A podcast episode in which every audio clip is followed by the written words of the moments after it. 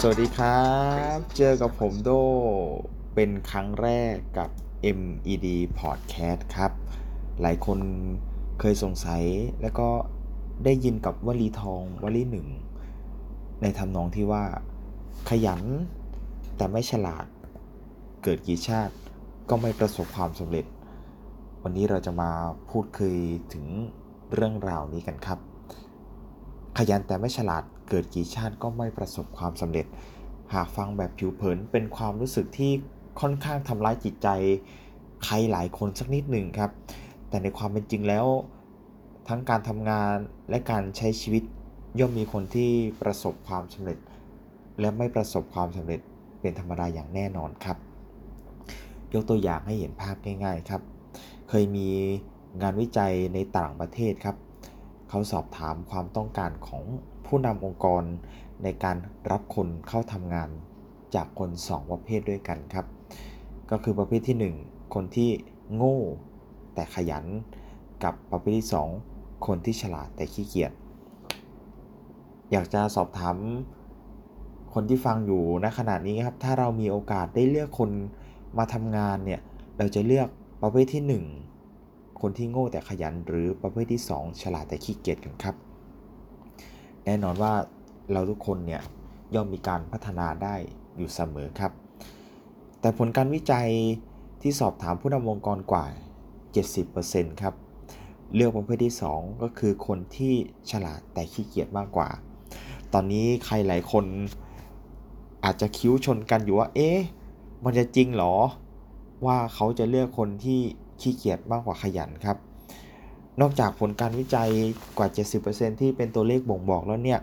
ยังมีความเห็นประกอบด้วยครับ สาเหตุที่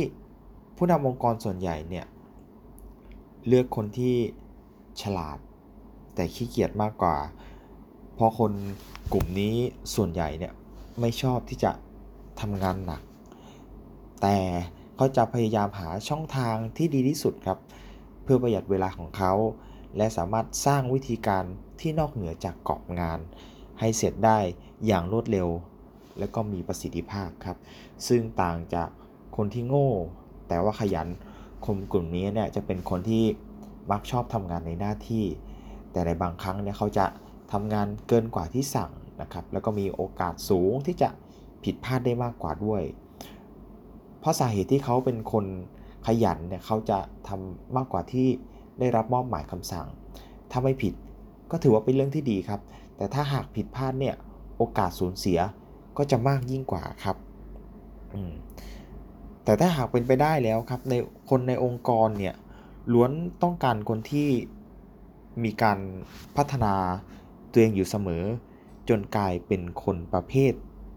ที่หลาย ๆ องค์กรล้วนต้องการครับ ก็คือคนที่ฉลาด แล้วก็ ขยันอย่างแน่นอนครับ ซึ่งตามหลักแล้วเนี่ยเราสามารถแบ่งคนในองค์กร ไม่ว่าจะเป็นองค์กรเล็กองค์กรใหญ่ในการทำงานเนี่ยออกเป็นสี่ประเภทด้วยกันก็คือ 1 คนที่ฉลาดและขยัน 2 คนที่ฉลาดและขี้เกียจ 3 คนโง่และขยันและอย่างที่4เนี่ยองค์กรไม่อยากรับเลยก็คือ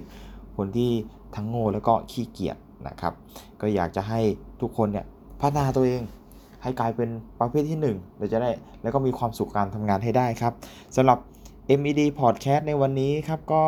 ขอลาไปก่อน แล้วขอให้ทุกคนเนี่ยเดินทางมาทำงานโดยสวัสดิภาพครับ แล้วก็